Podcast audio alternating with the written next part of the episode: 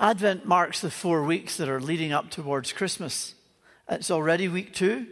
Time's running out. If you're anything like me, I still have to do my shopping. I have done nothing useful yet in this month of December.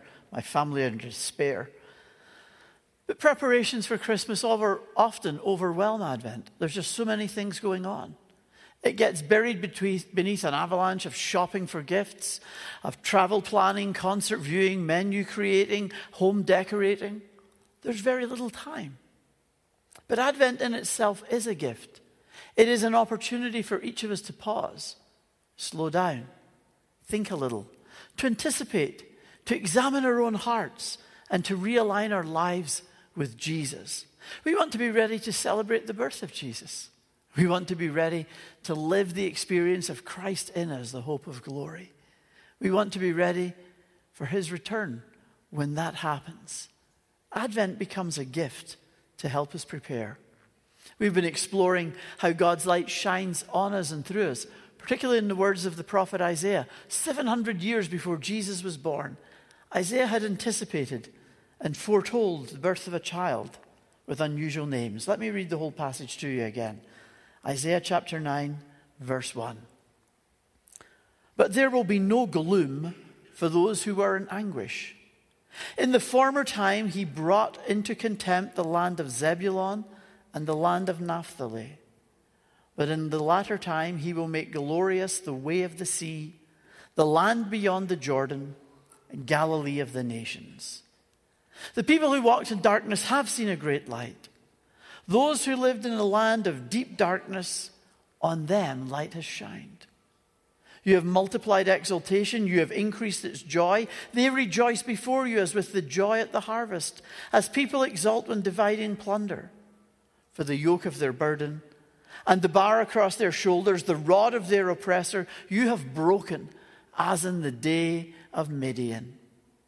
For all the boots of the trampling warriors and all the garments rolled in blood shall be burned as fuel for the fire. For a child has been born for us, a son given to us. Authority rests on his shoulders, and he is named Wonderful Counselor, Mighty God, Everlasting Father, and Prince of Peace. Great will be his authority and there shall be endless peace for the throne of David and his kingdom. He will establish and uphold it with justice and with righteousness from this time onward and forevermore. The zeal of the Lord of hosts will do this. We were reminding ourselves that Isaiah lived in a time of political upheaval where great powers were jostling for status. At the time this was written, Assyria had been the big noise, the empire of the day, but was soon to be eclipsed and taken over by Babylon. The provinces of Naphtali and Zebulun are in the north part of Israel, close to the Sea of Galilee, between there and the Mediterranean Sea. They'd already been destroyed and people had moved away. And soon King Ahaz and the little kingdom of Judah surrounding Jerusalem would be overrun too. It was a dark time. But a light was coming that God said would shine on them. The promise was of a child who would come to be among them. This child with amazing names. There was a partial fulfillment of that prophecy in Isaiah's day. A child was born, a future king. You can read a little bit about the child in chapter 8. But it quickly becomes apparent that God is speaking through Isaiah to refer to someone greater. If you like, there was a temporary fulfillment in Isaiah's time. There was a new baby born, hope arrived, things changed a little bit. But the real fulfillment would be 700 years later when Jesus the Messiah would be born in that little town of Bethlehem. And that means Isaiah's words function a little bit like a telescope, I think. If you zoom in not too far, he can see the immediate future quite well. Something good is going to happen, at least for a little while. But if he used his telescope to see a little bit further, well, it's harder to see and not quite as clear. But he could partially see what God was promising the awaited Messiah. Last weekend, we looked at the first name, Wonderful Counselor, and reminded ourselves about Jesus' wisdom, that he astonishes people with his capacity to see and think and imagine different things beyond the assumptions that people normally have. And we're reminding ourselves of how much we need his wisdom in our lives with the choices we face and the difficult situations we find ourselves in. We long to be captivated by his wonder. we ponder the wonder that God loved us and that Jesus gave himself for us and that he can change our lives completely. We thought about Jesus being an extraordinary teacher, opening up to possibility things that people would have called impossible before. And we're asking a hard question What's the impossible thing in my life?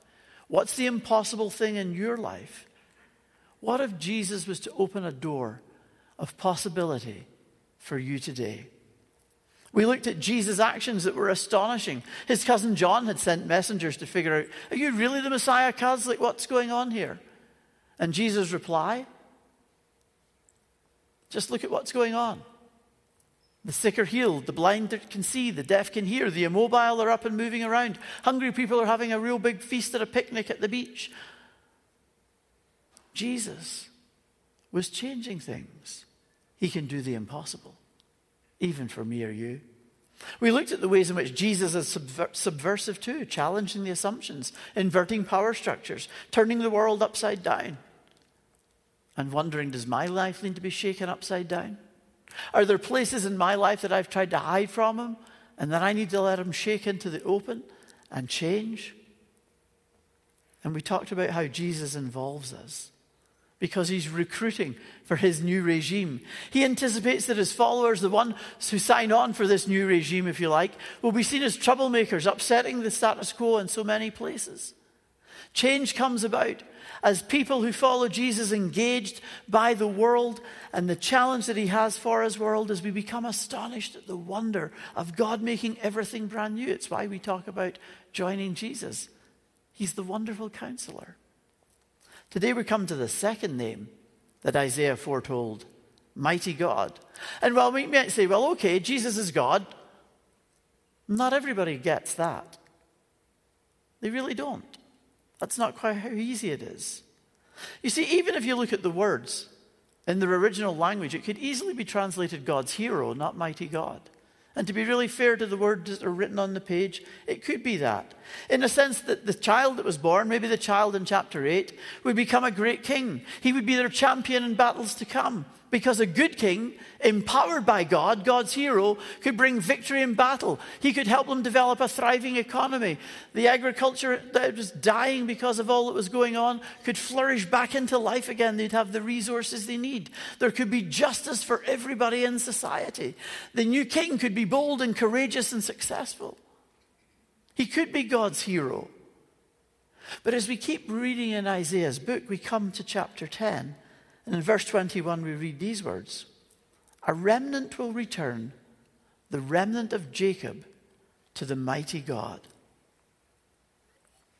This reference really is quite clear that he's talking about the God in heaven, a God who does come as a child. And that's a paradox. The paradox of the Almighty Creator becoming a vulnerable human baby who can cry and do little else. The paradox of the Creator God becoming helpless and vulnerable. And while we try to wrap our minds around that, and as Isaiah is trying to make his mind up and trying to make sense of it all too, I want us to listen to what the first followers of Jesus came to understand as they reflected on who Jesus is. John. One of his closest friends would write this In the beginning was the Word, and the Word was with God, and the Word was God. He was in the beginning with God. All things that came into being did so through him, and without him, not one thing came into being. That's a big claim. Peter, the loudest of all Jesus' followers, wrote these words Simeon Peter, a servant and apostle of Jesus Christ, to those who have received a faith as equally honorable as ours through the righteousness of our God and Savior Jesus Christ. They're beginning to talk about Jesus in a different way. Thomas, with all of his doubts that he's carried around with him for 2,000 years, as sometimes we poke fun at him, Thomas makes the unqualified confession about Jesus when he says, My Lord and my God. And Paul, the great missionary, would write to his friends in Colossians 2 and say, For in him, Jesus, the whole fullness of deity dwells bodily. They're telling us that Jesus was no ordinary baby. And regardless of how full an explanation anybody can give of what's going on, they're reminding us over and over that Jesus is the mighty God. Matthew, in his gospel, his story of Jesus' life, he'd figured this out. He actually quotes from Isaiah chapter 9 in his own book. Let me read these words to you from Matthew chapter 4, verse 12. It says this Now, when Jesus heard that John had been arrested, he withdrew to Galilee. He left Nazareth and made his home in Capernaum by the sea, in the territory of Zebulun and Naphtali, so that what had been spoken through the prophet Isaiah may be fulfilled. Land of Zebulun, land of Naphtali, on the road by the sea, across the Jordan, Galilee of the Gentiles, the people who sat in darkness have seen a great light. Those who have sat in the region and shadow of death, light has dawned. From that time, Jesus began to proclaim, Repent, for the kingdom of heaven has come near. Did you recognize the names and phrases between the two books, Isaiah and Matthew?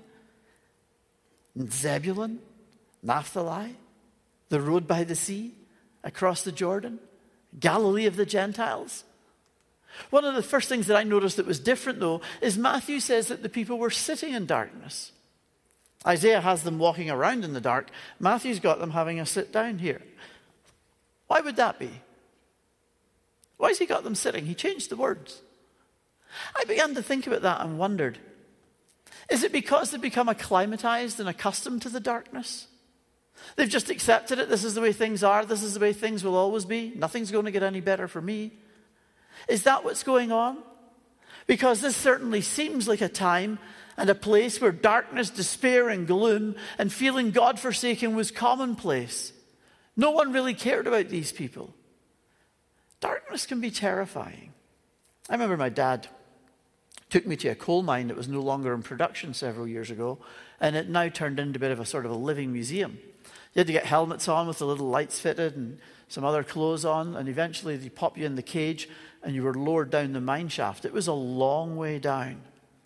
We got to see how coal was extracted and to explore the systems and machinery down there. But at one point, we had the option to go to the oldest part of that particular mine.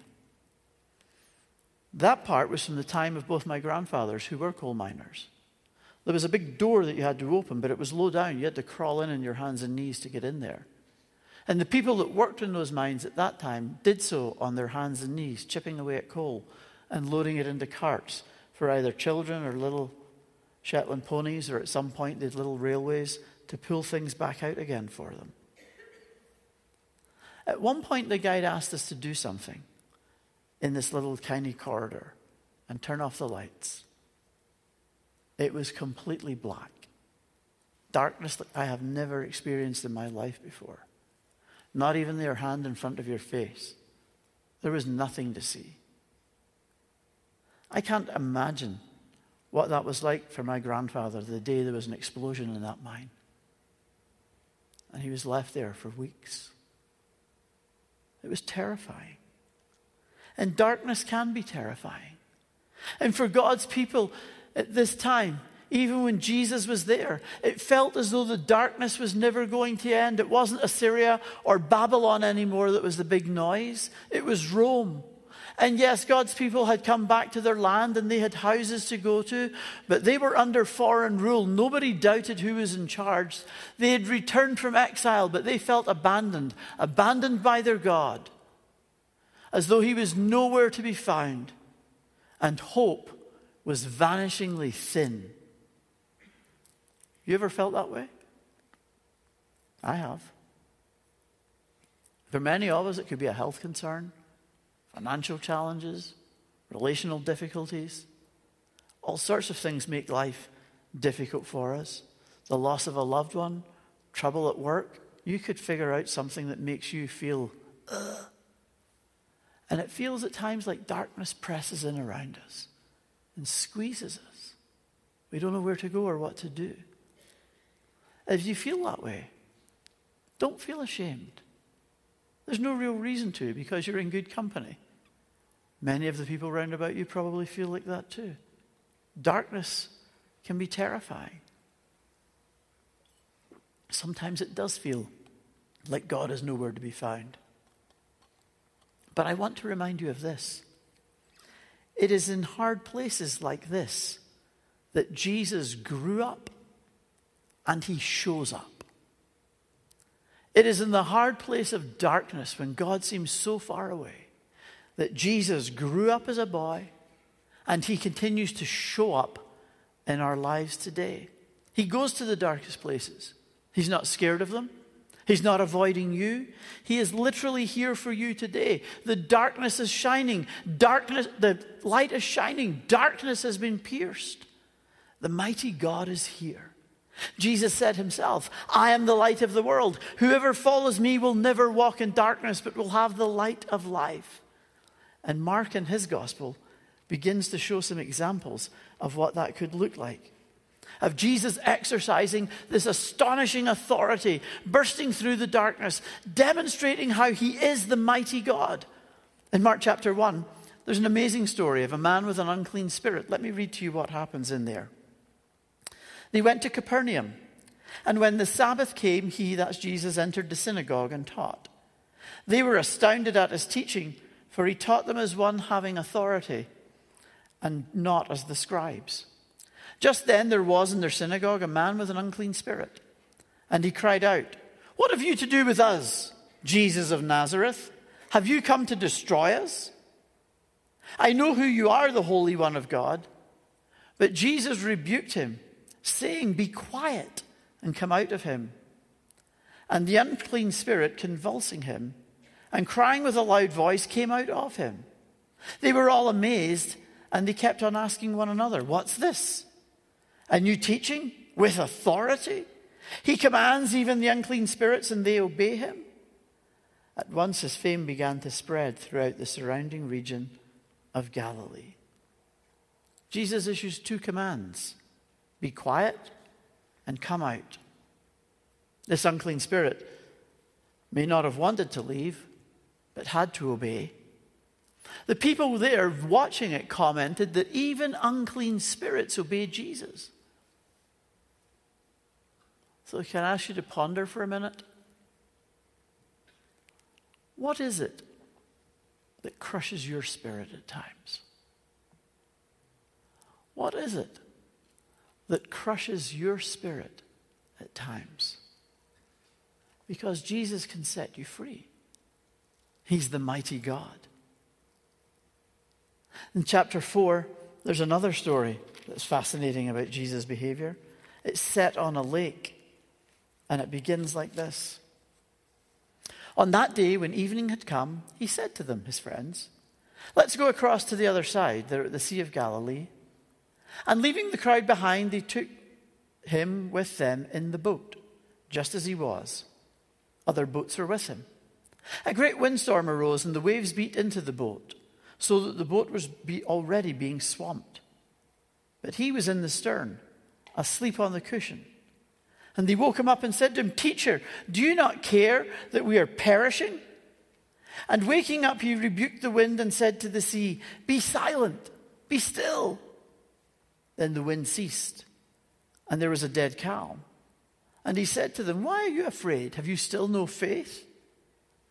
And they were filled with great fear and said to one another, Who then is this that even the wind and the sea obey him? You'll notice in this story there are also two commands be still, be silent. And Jesus, who has contained the forces of darkness, now contains the nighttime raging sea.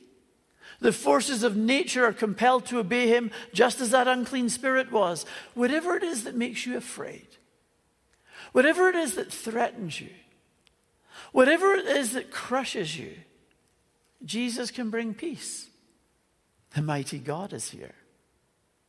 Recognizing Jesus as mighty God, the gospel writers who wrote the stories of Jesus consistently present him as one with extraordinary power and ability and authority. He easily defeats his enemies. The promise of God to Isaiah is real. Verse 9 in Isaiah, we read these words Great will be his authority.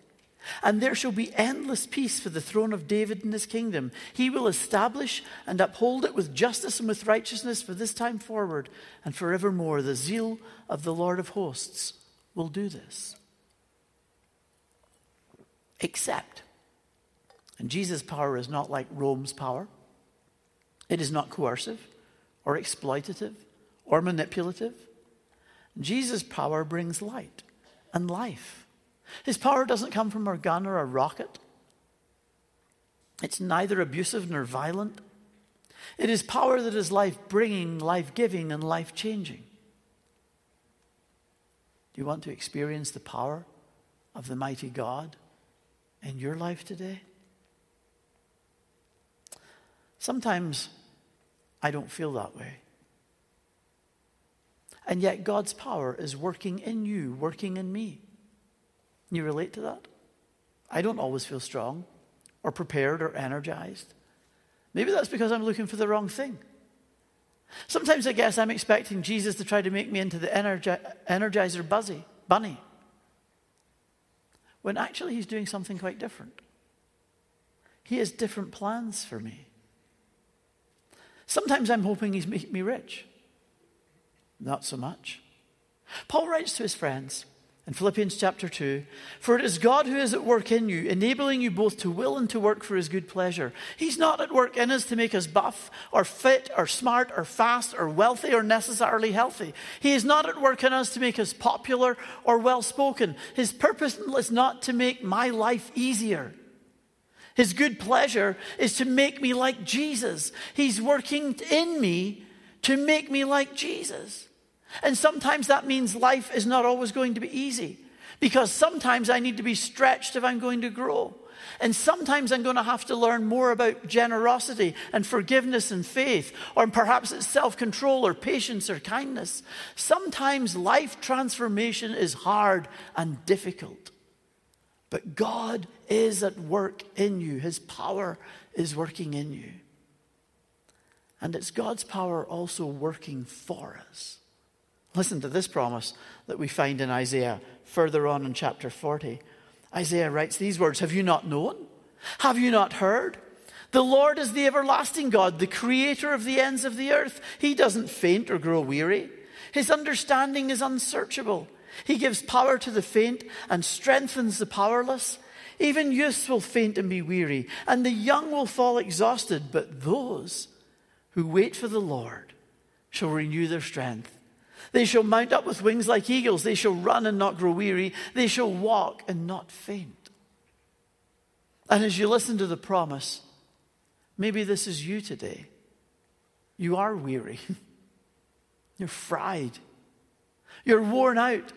Perhaps it took all that you really had, everything in you, just to get to be here this evening. You've got problems nobody understands and you can't really discuss. It's almost the end of the year and you've just had enough. There's no margin left.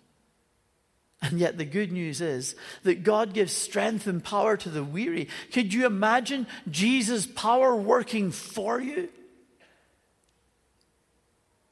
When I'm hurting, or when my motor skills are diminished, when it's hard to think clearly, when perspective fades, when I feel weak or anxious, God gives power and strength. His power is at work in our weaknesses. God is working for you.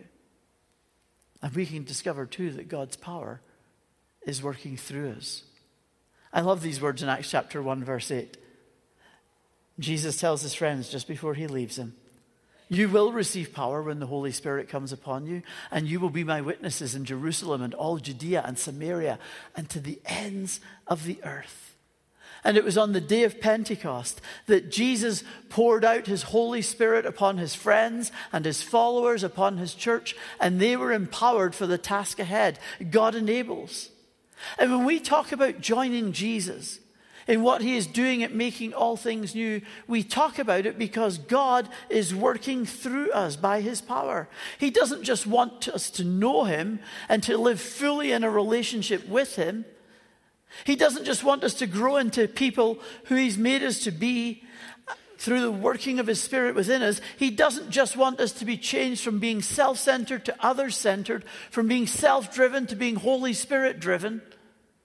God wants us to bear witness to and extend his kingdom and his hope and his love and provision and his justice here, there, everywhere where we find those needs.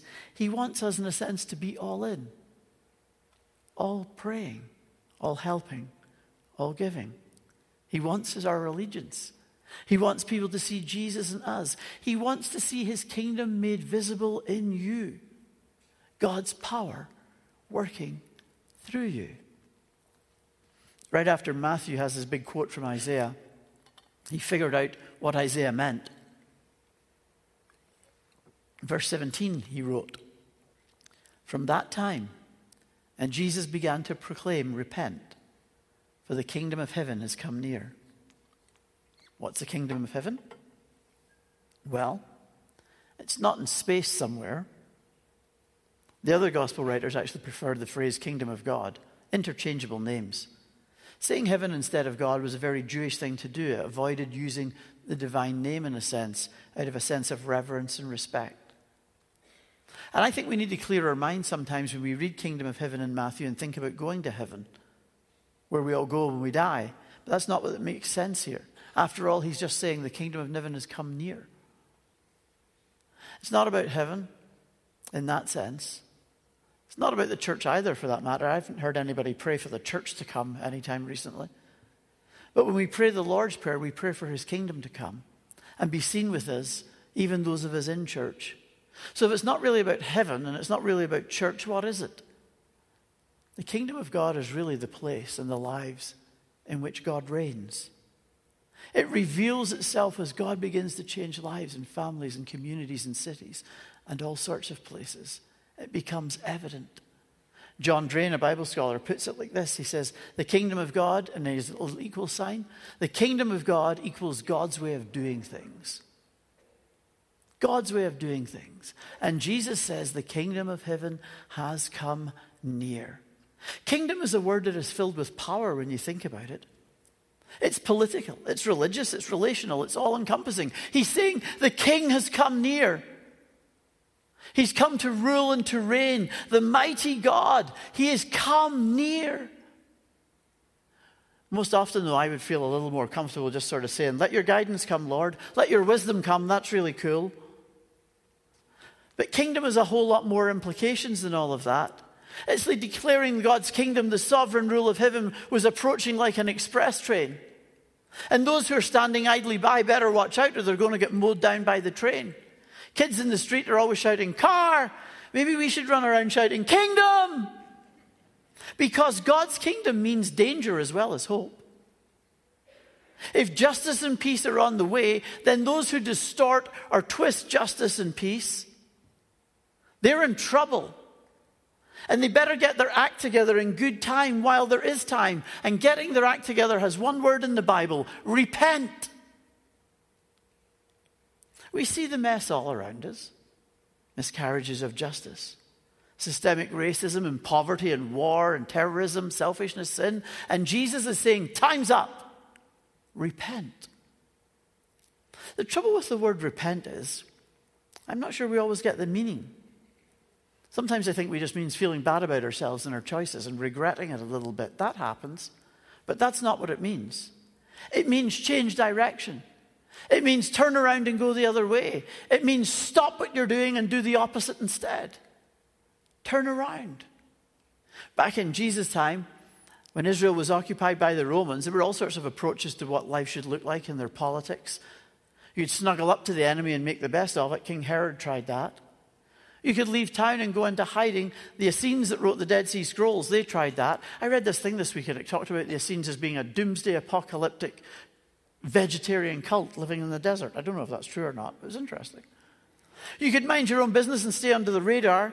Or maybe you could start a revolution because that's what all the claimant messiahs used to try a big fight. Jesus' message of repentance was not simply that we should feel sorry for our personal sins, though that does matter. But also, it's a word to the nation, God's people of Israel, that they should stop rushing towards the cliff edge of a violent revolution and instead to go towards God's kingdom of peace and light and healing and forgiveness. From that time, Jesus began to proclaim, Repent, for the kingdom of heaven has come near. That was his message. That in and through Jesus, God has opened a door, if you like, to the new world that is coming, and He's inviting all of us to walk through that door with Jesus. Have you ever done that? Have you ever entered the kingdom of heaven? Do you know how? One word repent. That's what Jesus said. You enter God's kingdom by responding to his kingly rule, by surrendering your life to the king. You become a part of the kingdom by acknowledging, submitting, giving your life to, coming in line with, aligning with his kingly rule and what he's doing in our world. We enter God's kingdom when we lay down our rights and surrender to the rightful king, when we willingly choose his rule over our lives. You really make no mistake about it. Jesus calls us all to repent, to abandon our way of life, our value system, and to let Him rule, to renounce our sin and turn in faith towards Him. Because He made the first move and He came looking for us. He's asking us would we offer our allegiance to Him? After all, He is the mighty God. So, can I ask you, have you done that? Have you abandoned your whole way of life and dared to trust this one who can still the waves and rebuke the evil? Have you given up the way you've chosen to go to turn around and follow his way, even if it's hard, even if it's hurt, even if he doesn't fulfill all of your dreams and expectations of life? If you haven't, you're not sure. This is your moment to repent and enter God's kingdom. Would you pray with me? Father, today we recognize that we all make a journey in life and often get lost in the process.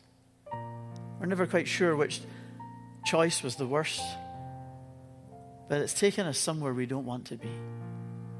And yet, thank you that in Jesus you've come looking for us and you're not far away. Thank you for his invitation and the opportunity he gives to us to repent. And that's the attitude and posture we take right now. We want to say sorry for the things that we've done wrong, and we could all make our big list of confession. But we know we need to do more than say sorry.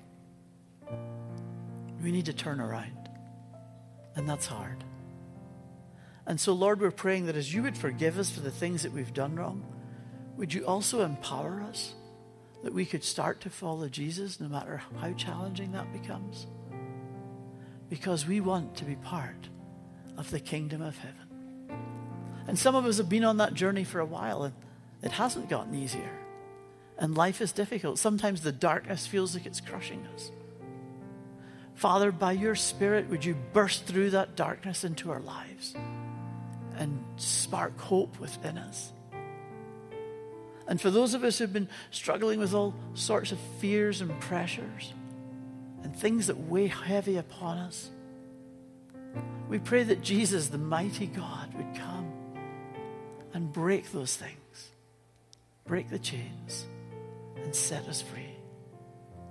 And this year at Advent, as we're busily moving towards Christmas, we pray that you would grab hold of our lives and change us completely because we choose to say yes to King Jesus.